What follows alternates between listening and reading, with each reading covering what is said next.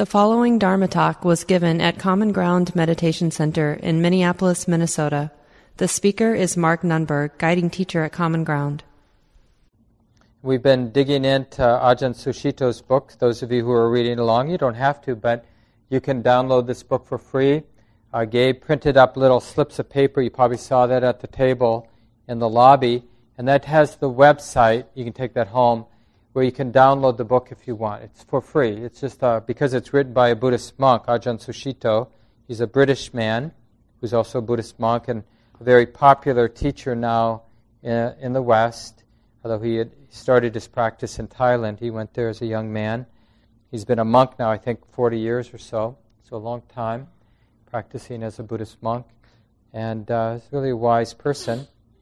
And we're just using the book as sort of a resource as we take several months to reflect deeply about this form. And I mentioned last week, if you weren't here, that there's something sacred about even the shape, even the, the ritual of sitting down on a chair, sitting down on a cushion, kneeling down on a bench, in some relatively uncluttered corner of your apartment or home, maybe with an altar, maybe a plant or an open window, that where the surroundings are soothing or uplifting, whatever that means for you. Now, it will be different for each of us to have that place. And that place in our apartment, in our home, represents, sort of as a symbol, it represents our practice. Or even better, it represents our intention to be unafraid, to be clearly aware and unafraid, to be kind, to be interested, to be sort of discerning in a more elemental way. It's like this now. Instead of, we have other symbols like our television set or our computer, or other things in our home, in our world, that represent something else, like being swept away, being distracted, being obsessed, whatever it might be. And that would be different for each of us. For some person, it might be their little electronic device or their partner or their car or their idea of a vacation or their idea of becoming somebody, their career, or whatever it is. These places where we tend to get swept away, politics, even activism, as important as it is for us to learn how to show up in the world and to make this world a better place, it can also be a place where people avoid seeing and feeling what is there to feel and see. Like we keep busy. So we can keep busy doing all kinds of things that are on some level good, raising your children, doing this, doing that. But if the intention is to just avoid feeling what we feel, then you may do good for other people, but you're not really taking care of yourself. So one of the things to this week and for the next couple of weeks, I've been talking at least about this experience of embodiment. And it's related to the form of sitting meditation and learning to honor and really see it as the most important thing. And it's, it's not just the formal sit that's the most important thing, but the formal sit reminds us of the most important thing, which is being disconnected, being distracted, being swept away, being superficial is the most dangerous thing in the world, right? Because all the terrible things we see out there in the world, they arise because people are disconnected, superficial, swept away by their greed, the conditioning, the habit energies of greed, anger, and delusion. So we should see in our own heart and in everybody else's heart, these are the most dangerous things. So what's the thing that's going to save us? Well, learning how to be right in the middle so that if greed, anger, and delusion gets triggered, there's going to be this presence of wisdom, this fearless, clear, kind force in the mind that understands, oh, that's greed. And it leads to hell. Acting it out, getting identified with it, leads to difficult states. Oh, that's hatred. That's fear. That's denial. That's disconnection. That leads to stress. That leads to hell. That leads to negative, unwholesome states of mind. Honey, don't go there. There's only one thing that can reveal that, and that's that what we call mindful awareness, but you can call it whatever you want, but you'll see, I mean, the important thing is to uncover it in your own heart. This, you could call it a capacity or this potential to be clearly aware, an unwavering or a stable mirror-like clarity in the mind that isn't about judging, it isn't about putting some spin, not trying to manipulate you or anybody. It's just saying, it's like this now. So when there's greed in the mind, lust in the mind, neediness in the mind, envy in the mind, jealousy in the mind, then there's that simple, clear, let's call it a voice, but it's not really a voice, but that says, honey, this is unskillful. When it's like this, this is what gets set in motion. When the mind is seen in this way, identified in this way, then this is what gets set in motion. And the same thing, like that wisdom can see kindness, the wisdom can see joy or gratitude or contentedness, can see generosity. And then when it sees one of those wholesome states, wholesome frames, then it sees, honey, this is good. Things are becoming lighter. This sets in motion freedom. This sets in motion a sense of connection, a sense of belonging, a sense of ease, a sense of lightness. This doesn't go to hell, right? But most of the time we're just, I mean, it's sort of sad to say this, but we're basically beings, like this is what the Buddha said after his awakening some 2,500 years ago, you know, what really moved him to teach for 45 years is he reflected after his deep insight, sitting there. He spent, I forget now, I think it's 45 days near the tree where he had his night, this sort of famous night under the Bodhi tree, this tree of awakening, and his mind woke up. He saw deeply the nature of the mind, and the nature not just his mind, but just mind, the mind in general.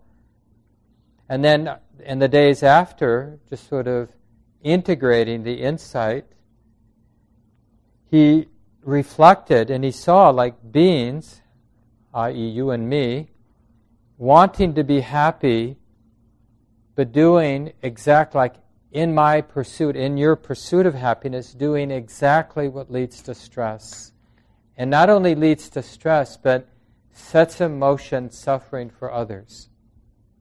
But in trying to be happy, I may take what's not given. I may justify manipulating you or ignoring your suffering because of my need for what I think I need.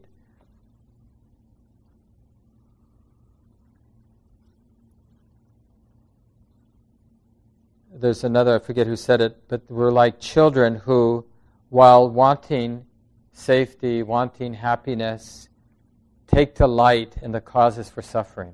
You know, while wanting to be free from suffering, our childlike mind is still in the habit of delighting in the causes for suffering. And it's true, isn't it? It's like, what do we allow, or what is it that our mind obsesses? Is it a cause for happiness or a cause for suffering? And yet, one more time, our mind obsesses, thinking, oh, if only, then I'll be happy. And, you know, just fill in the blank. If only my partner's this way, or if only I had this body, if only the world became this way, then I would be happy. How many times have we had this if only? And then some of the time we actually get the if only. If only I could grow up. Well, we've grown up, you know. Like that movie Big with Tom Hanks, you know. He wanted to be big, and then he became big. And then he wanted to be small again, you know, little boy again. You know, we wanted to get married. Some of us got married. We wanted a car, and then we got a car.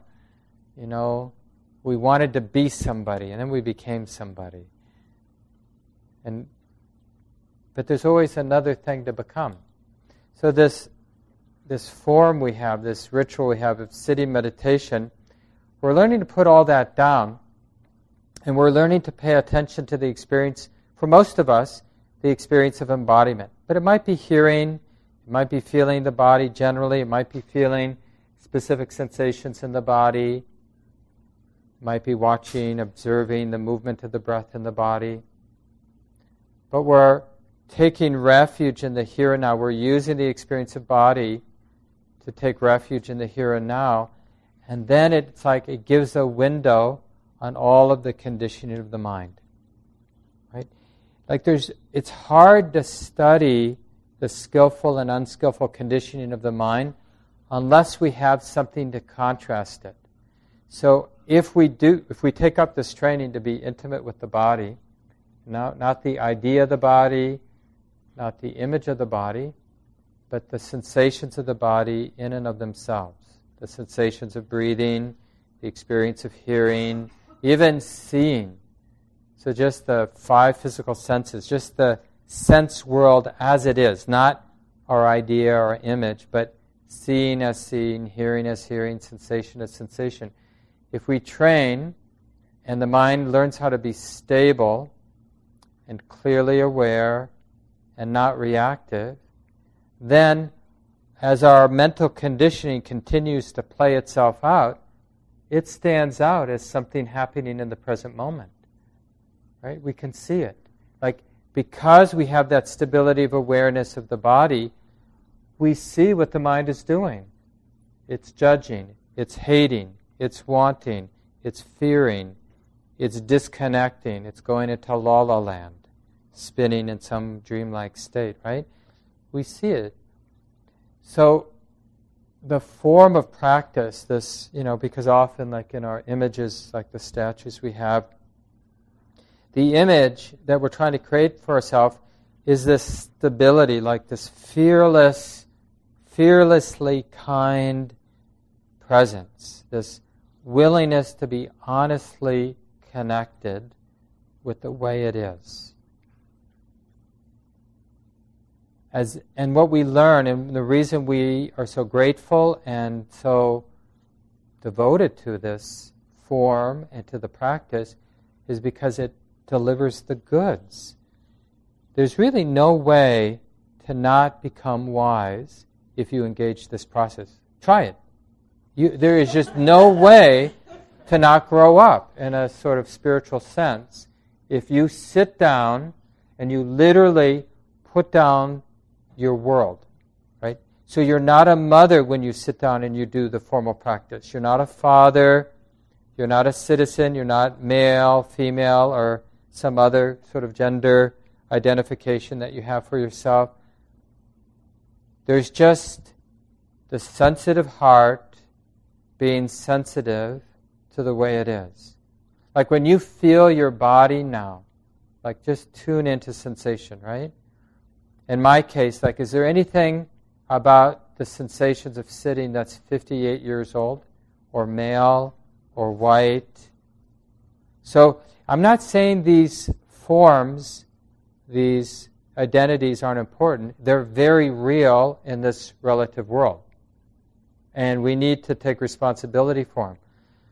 But the thing is, we are just replicating all of our ignorance over and over again, so we need to step outside of those conditioned loops. We need to, in a sense, go to zero.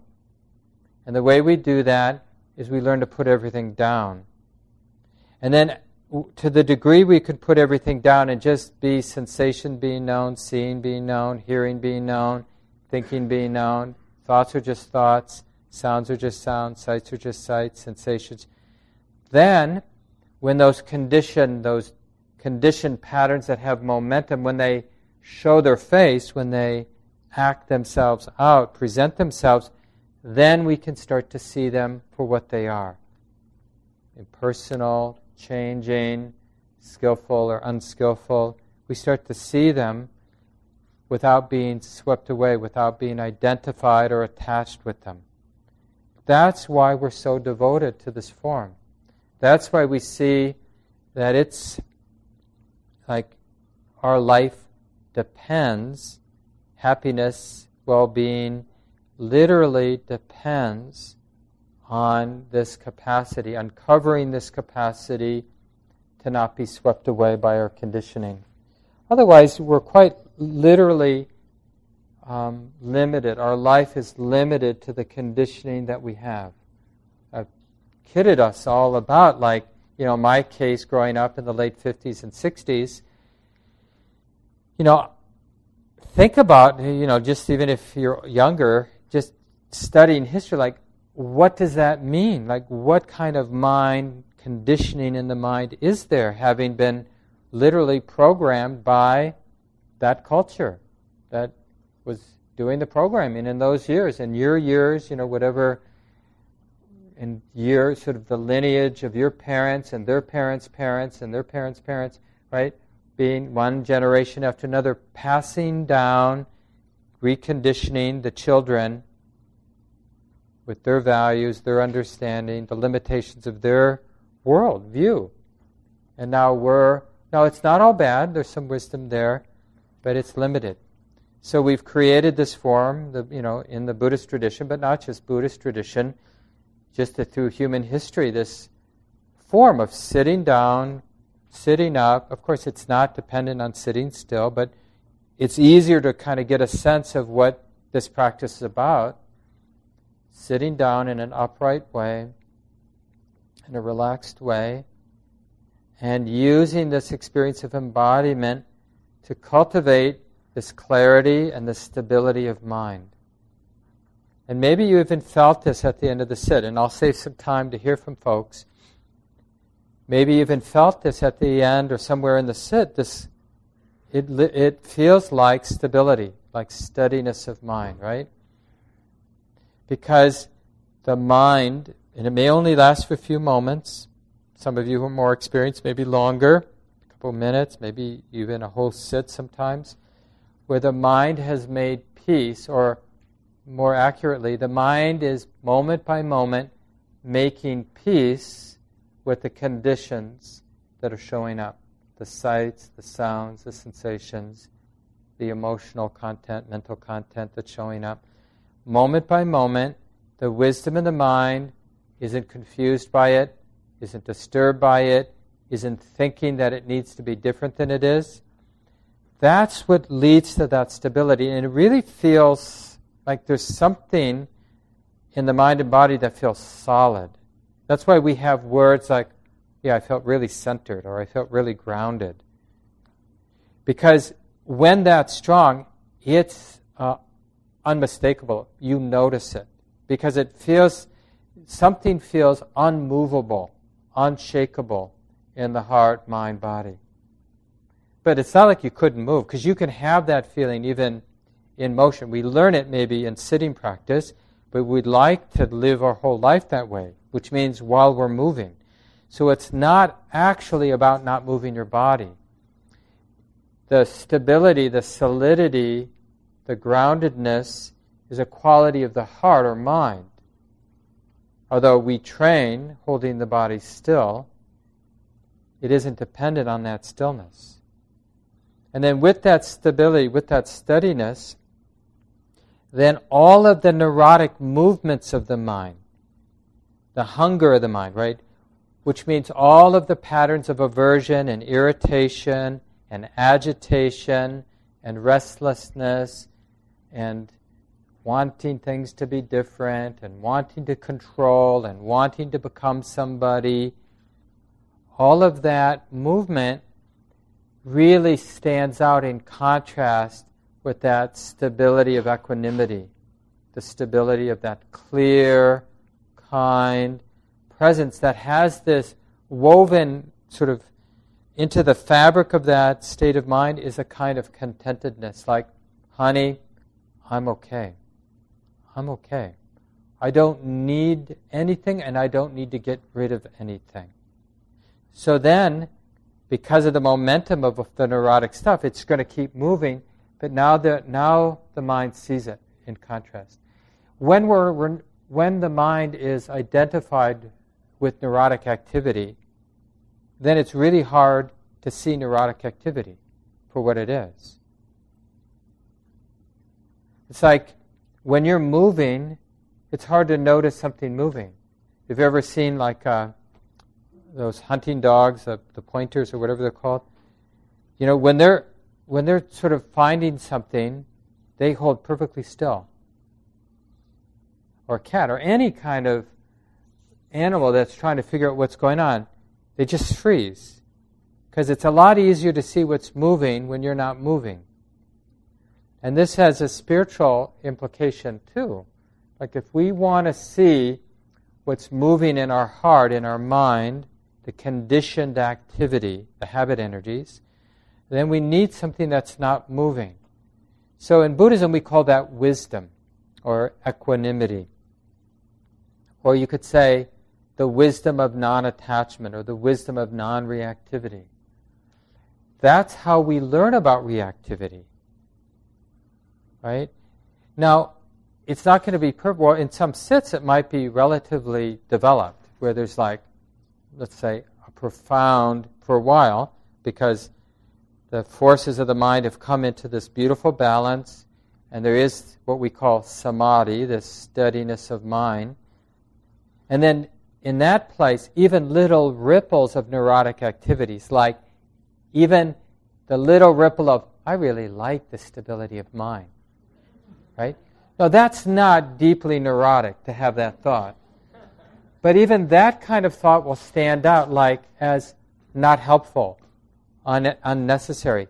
It's like taking the stability of mind personally doesn't support the stability of mind. It actually undermines. Because if my mind more and more gets identified with the thought like, God, I'd like to be somebody who always has the stability of mind. I bet my stability of mind's better than your stability of mind.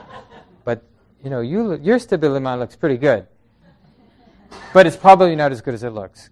Because that's intimidating to me. You know, so now I got to create a story about how you just are acting like you have stability of mind.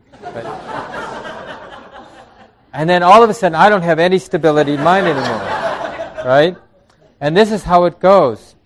But then eventually we'll see, oh my God, my mind's all wigged out, right? I've lost it. And there will be a very appropriate quality of forgiveness and a kind of humility, a willingness to start over. How do I do this again? Oh yeah, I need my training ground. So I'm going to develop this relationship with the present moment that we call samadhi, the stability of mind. I'm going to develop it with what's easy for me to develop it with. For some of you, it means coming back to the breath, or feeling the whole body, or hearing, or some combination of what's available and what our mind is relatively skillful at being intimate with. And we practice, we cultivate that moment-by-moment intimacy. And it involves two things. The skill of connecting, where we take the attention that wants to get lost in thought, that wants to get caught in some reactive pattern, and we direct it back to the breath, back to the body, back to hearing, back to the here and now, whatever training ground you're going to use, right? So there's two muscles, let's call them muscles. One muscle is the muscle of connecting, taking the attention that wants to do what's seductive, compare, judge, worry, plan, become, right?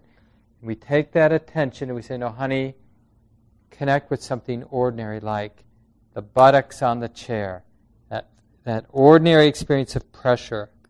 This is home base. This is the way it is. Can we come home to this feeling? Can we be content with this?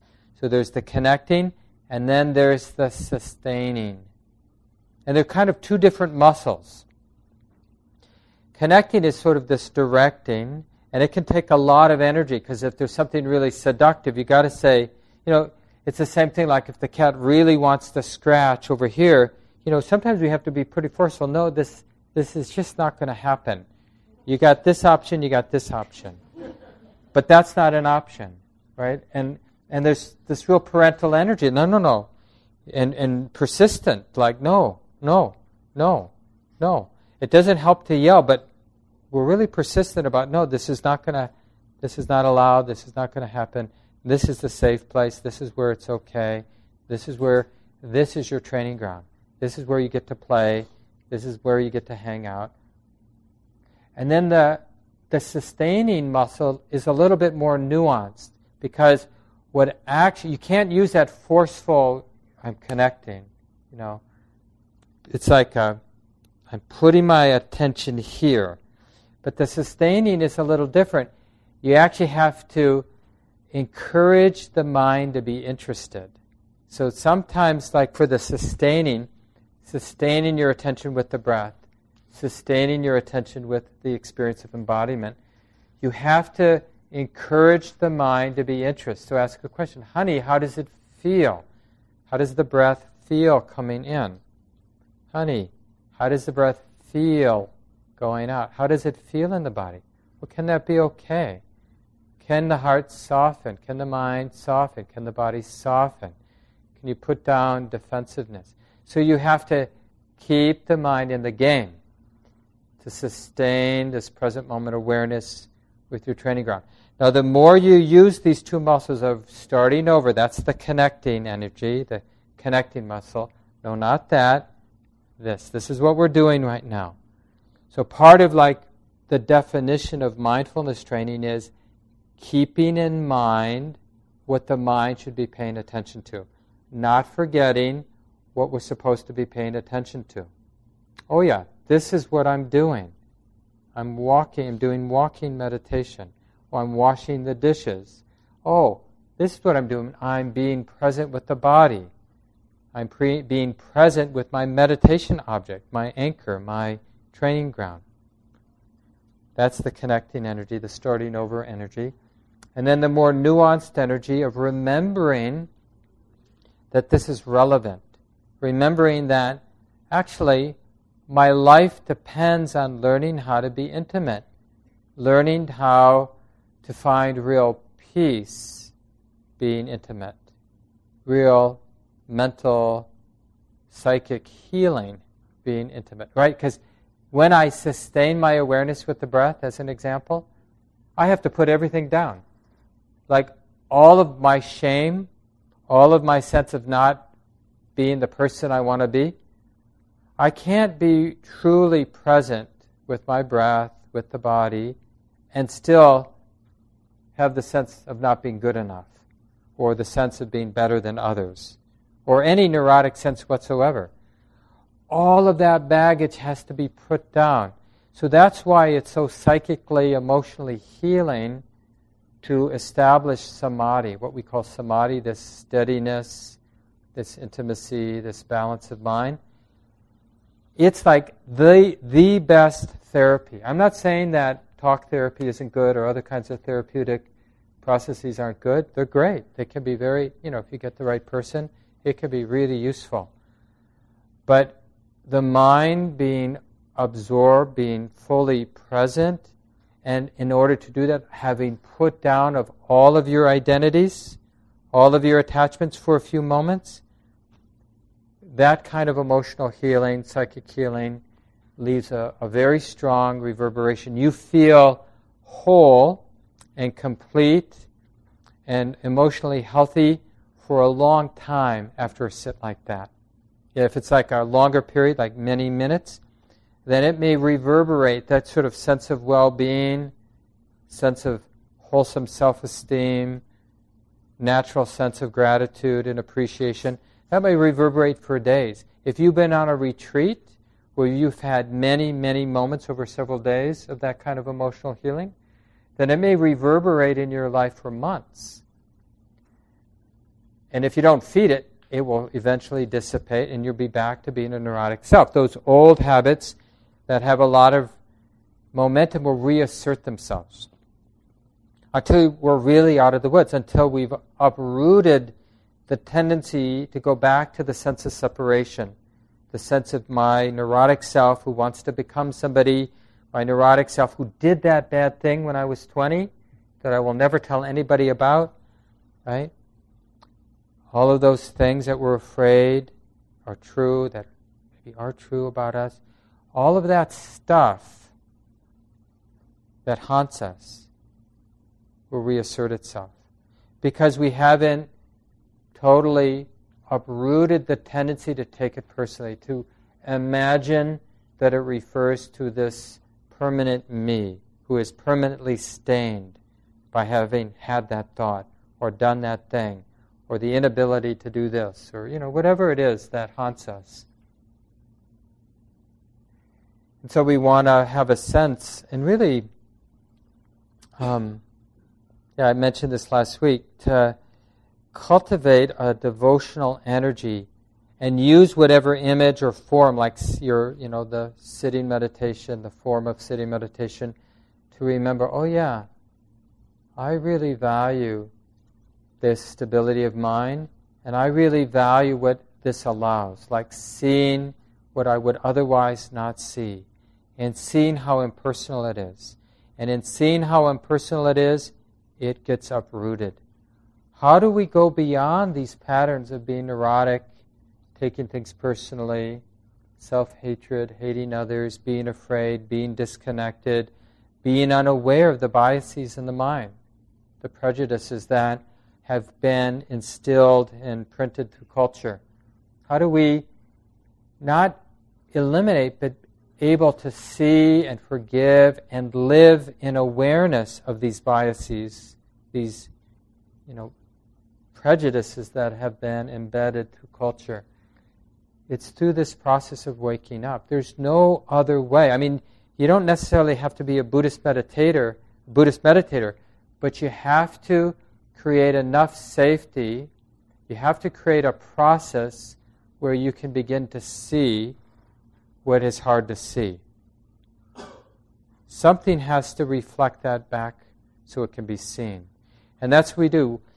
What allows this to be reflected back is this intimacy. And generally we can create or develop this intimacy using the breath, using the body, using just the basics of the five physical senses.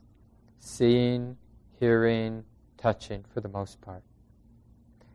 Because that, if we can't develop an honest, clear, and sustained awareness with that, we're never going to see the more slippery stuff of the mental conditioning, the habit energies of the mind, these biases, these tendencies toward fear, towards greed, toward hate. No way. They're just too subtle. But if we do our work and we develop this ongoing intimacy, ongoing presence, ongoing stability, balance with the physicality, the seeing, the hearing. Seeing's pretty hard. Hearing and sensing sensations for most people are easier. Because seeing is very related to concepts. Like it's very hard to see Greg without thinking Greg. When I see the form, the shape, it's just like, my perception, my concept, my story of who this guy is, it dominates. And I stop noticing that it's just seeing being known. But still, it's good to train with seeing. But hearing is a little less seductive, and sensations, as seductive as it is. So let me just say one more thing before I open it up for conversation. And this is around pain. Because when we start to appreciate how important the experience of embodiment is to train the mind for the steady presence so that we can see what's more slippery, all of the mental conditioning. And this big gorilla shows up, which is, my body hurts, right? And part of the reason it hurts is we've been spending most of our life practicing not feeling our body. So then we're holding tension day after day, and it gets chronic. And then when we finally decide to be aware of the body, we feel the history of being tight. And it's unpleasant, right? And parts of the body feel really numb, disconnected, flat. Other parts are like twisted steel, burning. And then we go, well, why would I want to do this? Why would I want to be intimate to the body? And then distraction makes so much sense, like a good TV show or a good book or conversation or eating, like anything but to feel my body. Or like I'm willing to feel my body if a skilled masseuse is working on me, or if I'm sitting in a jacuzzi, or, you know, but if it's just like me sitting up and, you know, I'm not even on a lazy boy, I'm just like sitting there. But you'll find, it's a long process for most of us, but you'll find that actually it's not the sensations that make the experience pleasant. What makes, like, people talk about the bliss, you know, it's always like, what are they talking about? The bliss in meditation, the expanded states of mind, the peaceful states of mind. And then, you know, as a beginning meditator, someone who's been just practicing only 30 years or something, 30 lifetimes, you know, and we sit down and we realize, oh, it doesn't feel good at all. But, you know, we're looking the wrong place. We think that it's the sensations that lead, the physical sensations that lead to the bliss, but it's not. What the bliss arises because of the quality of the mind that's relating, knowing the sensations. So the wisdom and the love that's opening, that's connecting, that's sustaining with the sensations, that's what's beautiful. So that means that you could be on your deathbed. You could have a decrepit 105-year-old body with cancer and gout and, you know, every illness known to humankind, but you could have a very beautiful, expanded state of mind. So the mind that's relating to the pain in the body, the dying process, or whatever it might be. The sensations might be really unpleasant, but the mind that's relating to it is beautiful. Now here's the thing. There is never, ever anything in the way of the mind, wisdom, love, whatever you want to call it, relating to the present moment in a beautiful way. You could be having the most wonderful moment of your life, or the most despicable moment, most terrible moment, most painful moment of your life. But there's nothing that could prevent your mind, what we call the mind or wisdom in the mind, there's nothing that could prevent it from relating to that moment in a really beautiful way, a really skillful way, a really forgiving way, patient way, generous way, kind way. Does that make sense?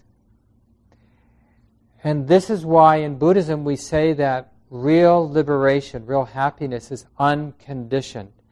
Because it's not about the particular circumstances or conditions. It's about the mind that's knowing the particular conditions of that moment. And so there is never, ever anything that can prevent, stop the mind from relating in a beautiful way. A liberated way, a non-attached way, a non-greedy way, a non-fearful way, a non-hateful way. And that's what we're uncovering, this capacity of the mind to be free no matter what's showing up in our life. Maybe humiliation is showing up. Well, can the mind be free? What does freedom look like now? You can ask yourself that question. When you do something embarrassing, the next time you spill something at a restaurant or you bump your head, or I don't know if I mentioned in Sunday night group, I did a memorial service a number of weeks ago, and I realized at the end, after standing in front of a bunch of people talking about death and loss, and then I realized my fly was open the whole time. My shirt was tucked in. It wasn't even like this. You know, I was dressed up, you know. And it was just really interesting as I was walking away from the memorial service, just noticing like how, yeah, my mind could have easily, it like wanted to, because of the conditioning, make a story about it, like, what an idiot, or did they see it, or, you know, whatever, all the different ways. But my mind realized, like, why? You know, now it's zipped up. I mean, it's like whatever happened there, whatever people thought, you know, whatever judgments arose, that's already happened, right? And so the question is, what kind of reverberation right now is skillful? Well, understanding is skillful, forgiveness is skillful, letting go is skillful. You know, neurotically wondering how many people saw that, or neurotically wondering what they thought about that, what kind of judgment, it's like if the mind's aware, it won't go there, because it's like, what value is there in that spinning? And this is really the kind of freedom the Buddha said, like the mind understood that it could relate in an expanded, non-neurotic way to an ordinary situation that happens. Right? And these things, as we get older, our mind is just less clear. It's like, oh yeah, go to the bathroom, then you zip up. It's not rocket science, but it seems to be relatively easy to forget. And it's like, I noticed, because it's not like an isolated situation. Now everyone's always going to be looking. That's why I don't tuck in my shirt. But, it's like, there's been a lot of Alzheimer's in my family. My mother died of Alzheimer's, and several of my aunts and uncles have had it. And it's like, it's so easy to sort of panic ourselves. But it might be that way, right? So, can that be okay? It's like, could our minds relate? Let's say we get early onset dementia, or those of you who are already in that, those decades where it wouldn't be called early onset. It's like, what would freedom look like in that situation? What would it look like? Would that be possible, to be free in that situation? Earlier this afternoon, I was with somebody, one of our teachers who is in hospice care now, and she has a lot of wisdom. And some of you maybe have seen Nicole Terrace give talks here at the center and over the years. And she just has a lot of space. And it's really hard. I mean, her lungs just constantly filling with water, needing to have them drained. But, it's writing is on the wall. And just it's really hard. And one of the things she's really been realizing is that the fear, that it's basically a kind of drowning experience, and that it's like such a primal thing. And she's learned to forgive herself for being really afraid. Like initially thinking that her practice should prevent fear from getting established in the mind. But fear is like, it's like wired in. When we're drowning, something is happening, then there's just going to be fear. But see, even when fear and terror arises, wisdom can say, oh yeah, that's okay too, because that's how it is sometimes. Like when the lungs are filling with water, then fear will arise. That's how it is. And it was great. Not today, but early when we were talking on the phone a couple of weeks ago, and she was really, a couple of months ago, I think it was, when she was talking about this and really realizing that it's okay for fear to arise and giving permission. Like, I can be okay with that too. That sort of primal, that like an animal being really afraid. Oh, that's like that. It's like being really cold and not wanting to shiver. Or being really, really hungry and not like being a little aggressive with the food. Yeah, it's just like that's what the creature does. And there's a way for wisdom to sort of understand that. And this is the unconditioned freedom that we want our practice and our sitting meditation practice to represent, so we don't forget it. That there is this possibility, and this is the real, like, to be a student of someone like the Buddha means that we have some sense, some intuitive sense of this unconditioned freedom. No matter what's happening, the heart can be free. The heart can be grounded in love and non-attachment, no matter. Now, that doesn't mean we can manifest that freedom. It just means we intuitively sense its possibility, and we're interested in moving in that direction. And the interesting thing is, even not being able to manifest that freedom all the time in my life, even when I'm instead acting out suffering, I'm okay with it, because I know I'm on the path. Like, even though I can't be free now, I know I'm on the way to being able to be free, even in this kind of situation that's sort of pushed my buttons in this moment, and so I'm losing it to some degree and acting out and getting tight. But I know it's okay because I trust the path. Like 10 years ago, there would be a lot more suffering than there is now. Maybe even 2 years ago, a lot more. So the mind intuits the path. So we can have a lot of freedom even when we're not at the end of the path, because we know the mind. It's like the mind has the scent of this unconditioned freedom. And it doesn't matter if I still get caught, because I know where the system is moving in that direction. And that's why there's a lot of joy. It's really hard work, this practice of being in the middle, being more and more honest, more and more aware, awake, sensitive. It's really, really difficult. I think it's the most difficult thing. But it's so liberating. And a lot of gratitude, a lot of appreciation arises. It's one of the great things about a job like mine, where I talk to people about practice, is I hear over and over again how much gratitude people have in their practice. And it's really inspiring to hear. But let's take the last 5 or 7 minutes to hear from a few folks. And you could talk about your own relationship to your sitting, or your just generally your practice of mindfulness.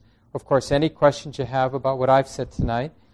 So what comes to mind? Remember, point the mic like this, not up and down, and then pretty close. So who'd like to begin? What is your relationship like to practice, or how has it evolved over time? Words of devotion about your practice that you'd like to share with the group, how you fell in love. We'll start with Don, and then we'll go back to Doug. Well, Neil, go ahead. Yeah, you go ahead. Hmm? Me first? Mm-hmm. Okay. I'm Don, and at one time in my meditation that you were talking about, I think I went a whole period with being attuned to the breathing and the sitting, and then that seemed to dissipate. And now when I sit, I just go completely right out into la-la land. And what I've been doing is doing like a 30-minute, I get up in the morning and do a 30-minute walking meditation. And then afterwards, I think I'm awake enough to do a sitting meditation. And I'm right out again into la-la land. So, and tonight I had a little bit, but then again, I'm just constantly going into these dream states. Yeah, it's a tricky place. Even for very experienced meditators, it's very easy to get into these trance-like states. And they're very seductive because the mind can feel very relaxed in those states, and they're often pleasant. And so being in that state is like, and it generally arises from an aversion to being intimate. And like I said, wisdom practice is unpleasant. A lot of it is unpleasant because we're opening to the triggers, basically, and we're feeling the conditioned mind. We're seeing and feeling the conditioned mind. So one thing you can do is practice with the eyes open. I don't know if you've been doing that. And maybe working with, instead of being aware of the body, working with seeing and hearing as your anchor. Right? And just acknowledging that sort of. And then also, like, get interested in your posture, because sometimes these grooves, like always going to a dreamlike state or a trance-like state, it's like a routine. And you want to break the routine. So if the body's in a particular posture, then to, with very refined attention, cultivate that noble alignment of the spine, where the head just is floating there. And there's just this beautiful sense of integrity and alignment, even up, right up to the top of the head, just this beautiful line of energy, right? And this cultivating this deep respect for clarity, connecting with reality, whether it's the in-breath or seeing as just seeing, hearing as just seeing, and really work on that value. But remember, Don, walking practice is fine. And through this phase, if you need to do more walking, 45 minutes of walking, and then a shorter sit, whatever works. Yeah? Because you can get whatever you can get in sitting meditation, you can get in walking practice. And different people will have different energetic systems. So more or less walking, more or less sitting, depending on what's good medicine for you. And it might shift, where then later you're not doing much walking practice. Sitting works for you. You can sustain a kind of clear, balanced attention in the sitting posture. Yeah, thanks, Don. Pass it back to Doug. Straight back. Well, this morning, actually, I had the first big insight that I've had since I've been meditating, which isn't all that long. And that is the end of this week, I had an issue at work that left me feeling pretty bad. And when I was meditating, I could suddenly got the clarity that the issue and the reaction were totally separate events. And the reaction was coming from some relation to something that must have been stressful long before I can remember. But all I know how to do is to constantly recreate those reactions. I have no way to actually react to the situation itself. I just have to sort of relive something that happened that I can't even remember. And that was a tremendously liberating moment.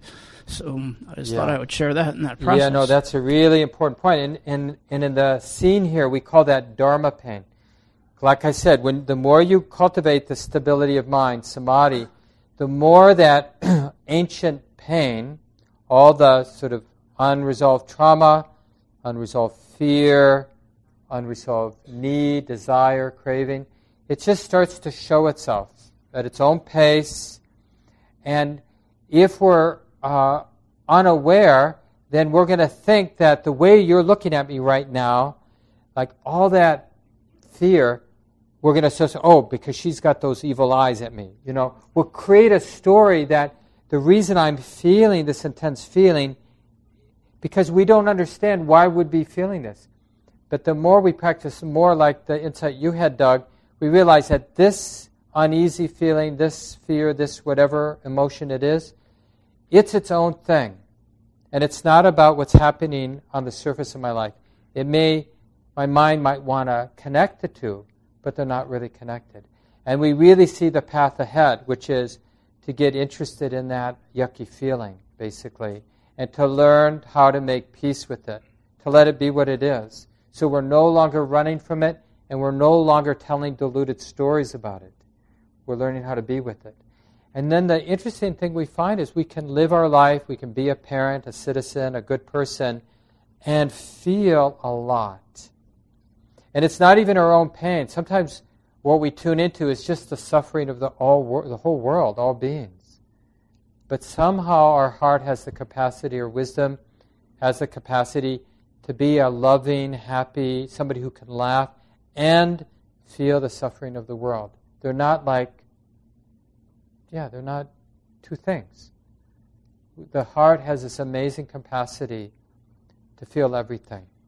But, it's for most of us a gradual process to be that open, undefended. But it's 8:30, so we have to leave it here. Next week, I'm going to save more time. Let's just take a few seconds, let go of the words, just enough time for one or two breaths.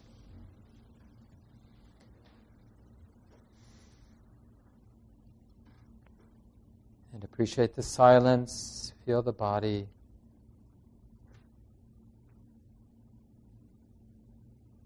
I'm really grateful for the community, for these ancient teachings, and for all the people before us, all the women and men who did their practice in their busy lives. And now it's our turn to do the best we can and to be part of the causes for real peace and freedom from suffering in our hearts and in the world. This talk, like all programs at Common Ground, is offered freely in the spirit of generosity. To learn more about Common Ground and its programs, or if you would like to donate, please visit our website, www.commongroundmeditation.org. Thank you for listening. To learn how you can support the teachers and Dharma Seed, please visit dharmaseed.org/donate.